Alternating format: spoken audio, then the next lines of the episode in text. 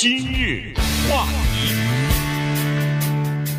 欢迎收听由中讯和高宁为您主持的今日话题。马上进入到五月份了啊，所以美国呢各个层面、各个地方、呃各个企业呢都逐渐的要回归正常，或者说重开、重新呃解除部分的限制啊，重新回归这个经济和社会的正常的生活了。当然是分期分步来进行，但是呢，这个才是真正对一个。领导者的领导力的一个考验啊，在过去我们所经历的这两个月呢，基本上是属于第一层次的，就是危机掌控、危机的管控。呃，比如说碰到大规模来的这个疫情呢，首先呃发布居家令啊，然后这个设定安全的距离啊，呃，同时戴口罩啊等等啊，这些呢是呃叫做危机管控。那么它是第一个阶段，接下来就是考教一个领导人的能力了。这个不管是对一个政府的官员来说，对一个大型企业的这个 CEO 来说呢，都是一个考验。因为在这一次的这个疫情当中啊，除了造成的人命的损失之外呢，实际上这场危机还真正的颠覆了我们对许多事情的认知啊。以前我们对全球经济的这个呃全球金融体系的认知，对整个的经济的这个。上下的经济链的依存关系的这个认知，对石油供应的认知，对许多东西呢，我们都认为我们了解了。但是突然发生这个疫情之后呢，我们才发现，哦，原来这里头其实还有许许多多经营方面的缺陷。以前我们就呃眼睁眼闭的就让它过了，因为存在即合理嘛。那个时候呃还顾不上啊，经济都还好，呃这个公司营运也还还赚钱，所以顾不上这些东西。但是现在这场危机到来以后呢，整个把这个政府也好，把企业也好，等于是让他们进行了一次新的洗礼。嗯，呃，《华尔街日报》啊，有一个之前的著名的记者，后来呢，他成为了《华尔街日报》的编辑。当然，这都是以前了啊。后来他就离开了《华尔街日报》，著书论著。他最近呢，出了一本书，这书的名字叫《The Captain Class》。这个 Captain 呢，不是美国的或者任何一个国家的军阶。他在英文当中有另外一个意思，就是领导者，所以他的书的名字呢，可以直译直译为叫做领导者阶层。他这个书的副标题呢，叫做关于领导的新理论。在这个里面呢，他就探讨了一些在这疫情期间的一些不同的领导者的表现。可是呢，他更多的是要追溯历史。我们知道，在这一次危机当中，全世界。都看着习近平，全世界都看着川普，这两个是最主要的。相对来说呢，包括像普婷什么这种都提的比较少，因为毕竟这个病情跟美国和中国关系太大。中国武汉首先传出来，然后美国就光是一个纽约，就这么一个地方，就恨不得比中国全国的都要多被感染和死亡的人，对吧？所以，呃，这些领导者。他们是怎么面对的？这是危机，这是全世界都看着的。但是呢，Sam Walker 在这个书里面，他重点讲的是历史上的几个人物。所以我在这里先强调一下，他讲的这些人物是他的评判。邓小平是他比较主要讲的一个人物。他是从七十年代的邓小平，当时他还没有很高的职位在中央里面。当时毛泽东还在世的时候，周恩来还在世的时候，他是。做了哪些事情对后来中国的改变有特别深远的影响？Best Buy Hubert Joly，他是当时 Best Buy 处在危机当中的总负责人，他做了什么事情？MetLife 这个大家都听说过，叫大都会保险吧？对，嗯，他的老板叫做 Stephen Kandarian，一听这是个亚美尼亚人，呃，他怎么？做的，他采取了哪些特别大胆的做法，让公司渡过难关？还有 Bill Gates，更不用说微软。大家现在都知道微软，但是一会儿告诉你，微软曾经遇到过重大的危机，生存危机，就这家公司还能不能活下来都面临考验的时候，Bill Gates 做的什么决定？然后 Starbucks Howard Schultz 啊，这个星巴克，星巴克一度到了什么程度？就是其实这个 Howard Schultz 都已经离开了。呃，处在一种半退休，他被迫得回来力挽狂澜。所以今天呢，在这个节目当中，就跟大家讲，主要讲这几个人物。咱们就从邓小平先说起。对，因为这个 Sam Walker 呢，他是认为说，在这个驾驭一个整个一个国家啊，驾驭整个的一个这么大的一个呃人口众多的这个国家，在整个的经济和社会活动撕裂了很长时间、停顿很长时间之后，要重新启动的时候呢，这个需要非凡的魄力和能力啊。这个很多的人、很多的国家的领导人都。不一定具备驾驭这种形式的能力啊，所以呢，他就说，我们先是回顾一下历史，看一看情况怎么样。一九七四年四月份的时候，当时是中国的副总理邓小平去应邀啊，到纽约的联合国大会呃，这个参加大会，并且要发表一篇演说。那个时候呢，我们都知道这个中国的文革还没结束呢。嗯。嗯，毛泽东还在掌权呢。毛泽东要到两年以后才去世。对，一九七六年的时候才去世啊。所以，呃，在那种情况之下，文革没有结束，中国的经济、中国的教育、中国的各项各行各业全部处于停滞的状态。从文革开始到一九七四年，至少是已经官方的从说法就是已经八年过去了，但是整个的社会处于停停滞的状态，呃。这个整个的社会什么心理，这个全部发生了改变了哈，所以这个八年的停止陷入混乱，然后七四年到七八年，邓小平又第二次、第三次被打倒，嗯，呃，再次靠边站，但是那个时候并不妨碍他。一九七四年的时候，他其实就已经思里思想里头啊，脑子里头就已经开始琢磨着，如果有一天。整个的这个动乱结束了，文革结束了，国家要恢复正常，应该怎么样去做？他已经那个时候脑子里头已经在这个制定一个计划了，在下一盘大棋了。对，所以呢，后来在一九七八年，呃，就是呃粉碎四人帮以后，逐渐的恢复经济和恢复高考的时候，你看这个当时做出的决定都非常的快，原因就是人家已经思考了好几年了。嗯，呃。后来呢，哈佛大学的一个学者 Ezra Vogel，他写了一本书啊，叫做《邓小平的一生》，还是叫《邓小平传》。在这个书里面呢，他记载了1974年，就是刚才说邓小平在联大做发言的那一年，74年的4月14号这一天，邓小平在纽约，他空闲的时间不多，当时国家的规定，也就是你。该做什么做什么，该做什么发完言该什么马上回来，所以他只几乎只有一天的空闲时间。当时他身边的工作人员，包括乔冠华呀什么等等这些人陪伴他，因为乔冠华当时是中国驻联合国的代表嘛。然后当时就说：“呃，小平同志，现在呢我们有一天的时间，我们可以带你去看一看纽约。我们给你租了一个加长礼车 limo，你想看什么？”因为时间有限了，只有这么一天，你能想到邓小平想看什么吗？他那儿有什么帝国大厦？那个时候的双塔都在嘛，对不对？嗯。呃，纽约的可看的东西太多了，博物馆啊什么的。他几乎一秒钟都没有犹豫，只说了简简单的几个字，三个字在中文，英文两个字，华尔街。嗯。呃，他当时就说了这个，他说我要去看这个东西，不是随便说的。他当时脑子里已经要琢磨这种资本主义的经营方式和多少年来，从一九四九年以后吧，中国的计划经济就是所有的东西都是公有的。像我高宁这么这一代人，生活在生在一九四九年以后的人，在我们到什么二十几岁的时候，谁都听说过有一个东西叫股市。但但是，怎么怎么回事？只是在书本上看的，根本不了解。呃，中国人整个的中国这个国家，没有一个东西叫股市，对，没有这个东西。因为什么？因为整个这国家只有一个股东，中国就是政府啊。呃，对对，要什么股市？呃，从你一个做扣子的工厂到炼钢的，到生产什么飞机的，都一样，都只有一个老板啊，没有什么。呃，没有私人拥有，谁有房子？你所有的人的房子是国家分的。所以好了，邓小平在一九七四年七四月十四号去看了华尔街，后来多少年以后，大家才明白，哦，原来是在这儿等着呢。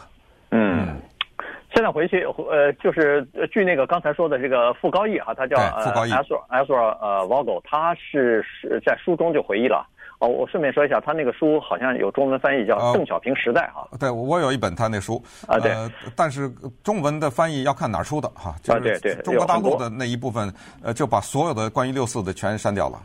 啊，嗯。他他那个时候，他他在这个书里头就说，其实现在想起来，这个是完全合理的，就是说走访华尔街。一九七八年以后，呃，推翻就是打倒四人帮之后，邓小平不是又重新。呃，这个掌权了吗？回到这个最高的领导职务上去了。那个时候，其实他就已经开始推行他，呃，漫长的有条不紊的这种叫做市场经济的呃改革体制了，改革计划了，就推翻了几十年的这个社会主义的这种教条吧。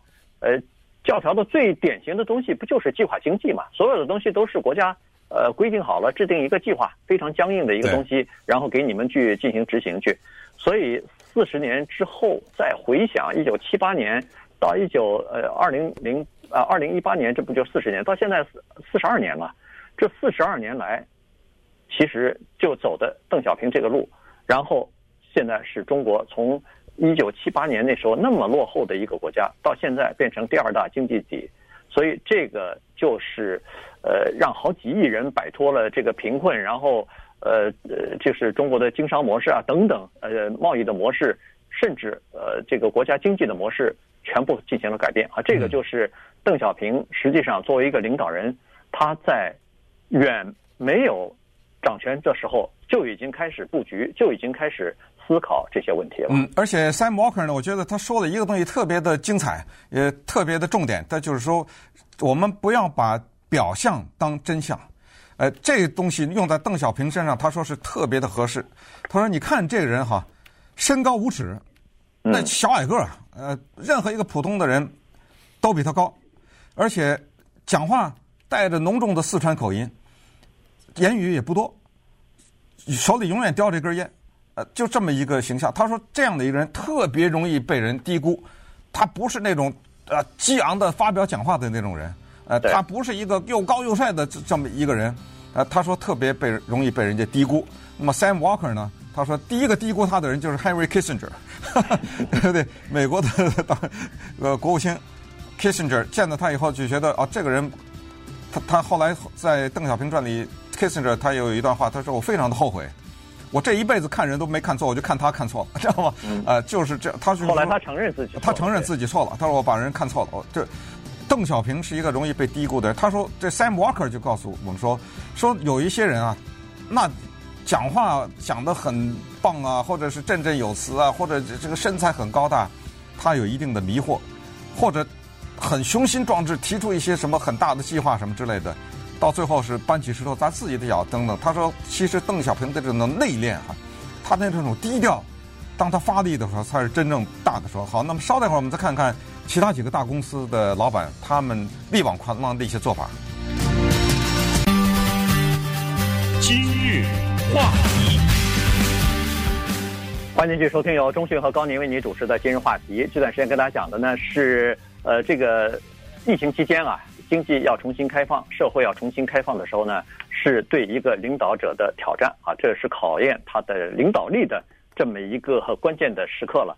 呃，Jim Collins 他写了一本书，叫做《从呃从优秀到伟大》哈，呃，Good to Great 啊，他在这本书里头呢，呃，他就呃描述了一些呃比较大型的、主要的、知名的企业的 CEO 啊，他们有的时候力挽狂澜，有的时候在危机的时刻，呃，叫做临危受命的时候呢，他们要做出一些别人可能不太敢做的一些决定，这个就是考验一个。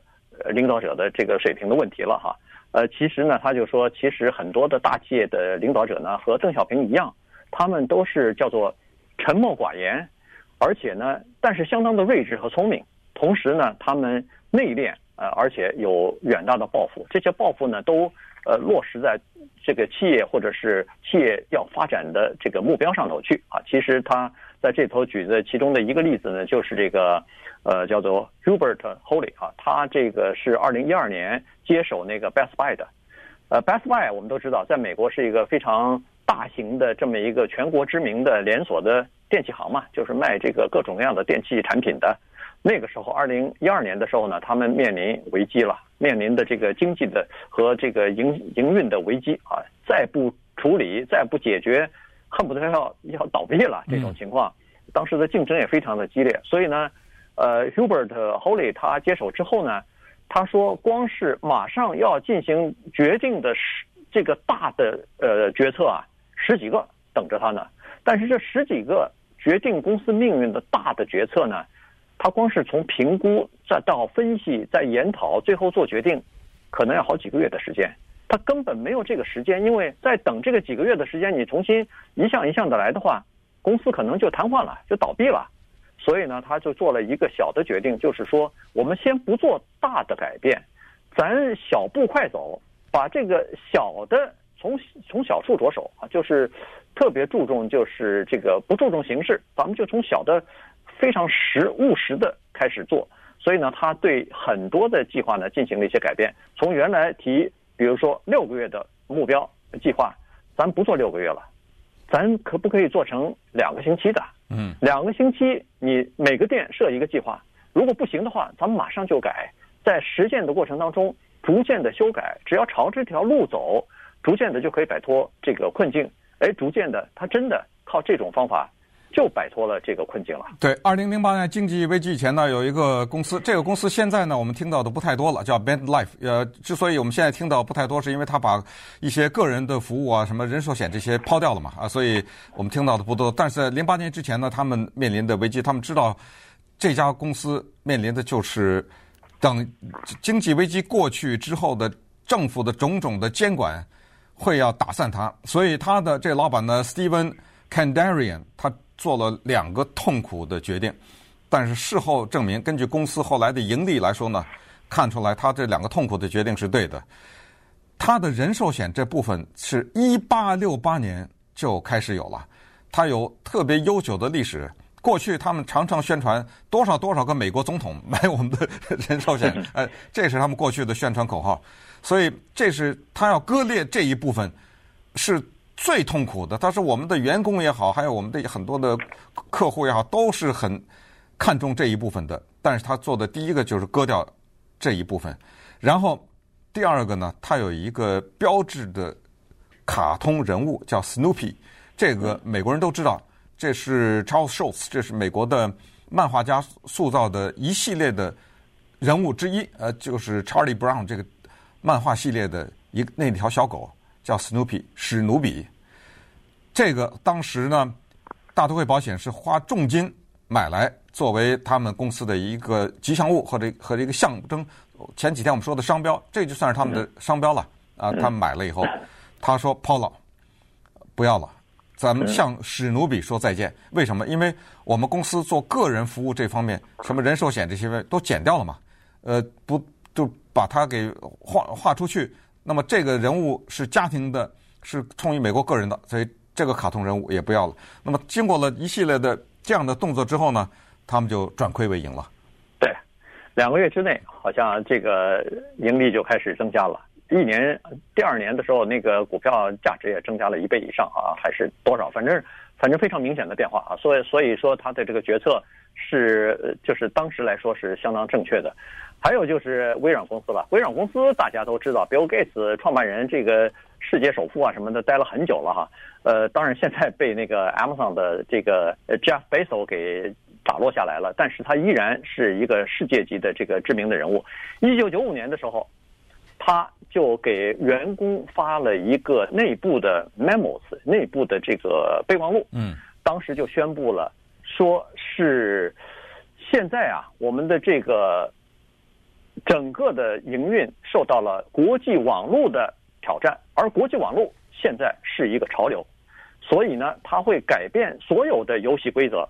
于是他就说，我们微软公司往后的发展要在这方面努力了。也就是说，他的工作的重点和国际网络的这个重要性要提高到最高级。对，他当时就说不再做软件了，不再研发软件。就什么 Microsoft Word 呀、Excel 就这些东西嘛，对不对？对，所有的东西都要转型，都要围绕着这个国际网络这个主题、这个潮流来进行转型。所以，但是呢，他最后也给人信心，他说：“呃，这个叫做我们尽管在转型，但是你不要以为我们是处于落后的形势。其实我们现在是以优胜的这个优势的姿态啊，进入到这个新的时代。我们现在的这个地位，实际上是可以处于处在领导地位的。嗯，好，那接下来就是二零零八年 Howard Schultz。二零零八年这个是分水岭的一年啊，整个的经济啊，是全球的经济都受到影响。那当时有一家公司叫做星巴克 （Starbucks） 呢，他们的净值狂跌百分之五十三。这不得了啊！有有的时候一家公司跌个百分之二、个百分之三呢，呃，如果过了百分之十，就是两位数，那是不得了的跌的。因为这么个跌法，你马上想到的是什么？裁员，马上讲到什么？关店，马上想到的是什么？过去他有一些慈善捐款，现在别捐了，我捐什么慈善呢？我自己的员工都养不活了，这都是很自然的想的。Howard Schultz 已经离开了，他这时候他就说不行，我回来。我重新当 CEO，哈，Schultz 就是这个公司的创办人嘛，呃，他回来了，回来以后他做的事情全都是相反的。第一，不解聘员工，挺着；然后第二呢，做一些看起来特别小的事情，在店里放音乐。我都不知道他二零零八年以前店里不放音乐，因为我很少进到这个店里去。呃，所以第二就是在店里增加音乐，然后第三就是增加我们社交媒体的曝光率。因为很多人，尤其是年轻人，他们用的这些社交的媒体，咱们往那上走，这是花钱的事儿，这这都是花钱的事儿。更花钱的是接下来第四，我们过去给慈善机构是什么慈善机构啊？捐什么款呢？再捐加倍的捐。嗯，哇，这个这个动作不得了，因为你知道这种东西它制造出来的一个形象是这个公司的力量和它的自信和它的一种叫做。创办这家公司的一个方针就是我们要做慈善，哎，没想到他这么三来两下回来了公司。对，呃，净利润一下增长了百分之二十一啊，这个，然后到二零一二年的时候，四年之后呢，它增长了两倍多了，所以呃，整个的情况就是特别好了。不过呃，Schultz 呢，这个呃创办人啊。他已经呃退休了好几次了，又回了好几次，因为他这个公司一旦碰到经营上面的问题，他认为说他必须要再重新回去领导的时候呢，他自他会毫不犹豫的再去回去啊，所以呢，呃，这是就是说刚才给大家讲的就是历史上的或者说是呃我们经过的这些呃阶段吧，所以这个现在呢，刚好我们又进入到这样的一个阶段了，经济。重新回归和开放的时候呢，我们需要这样回答的领导人。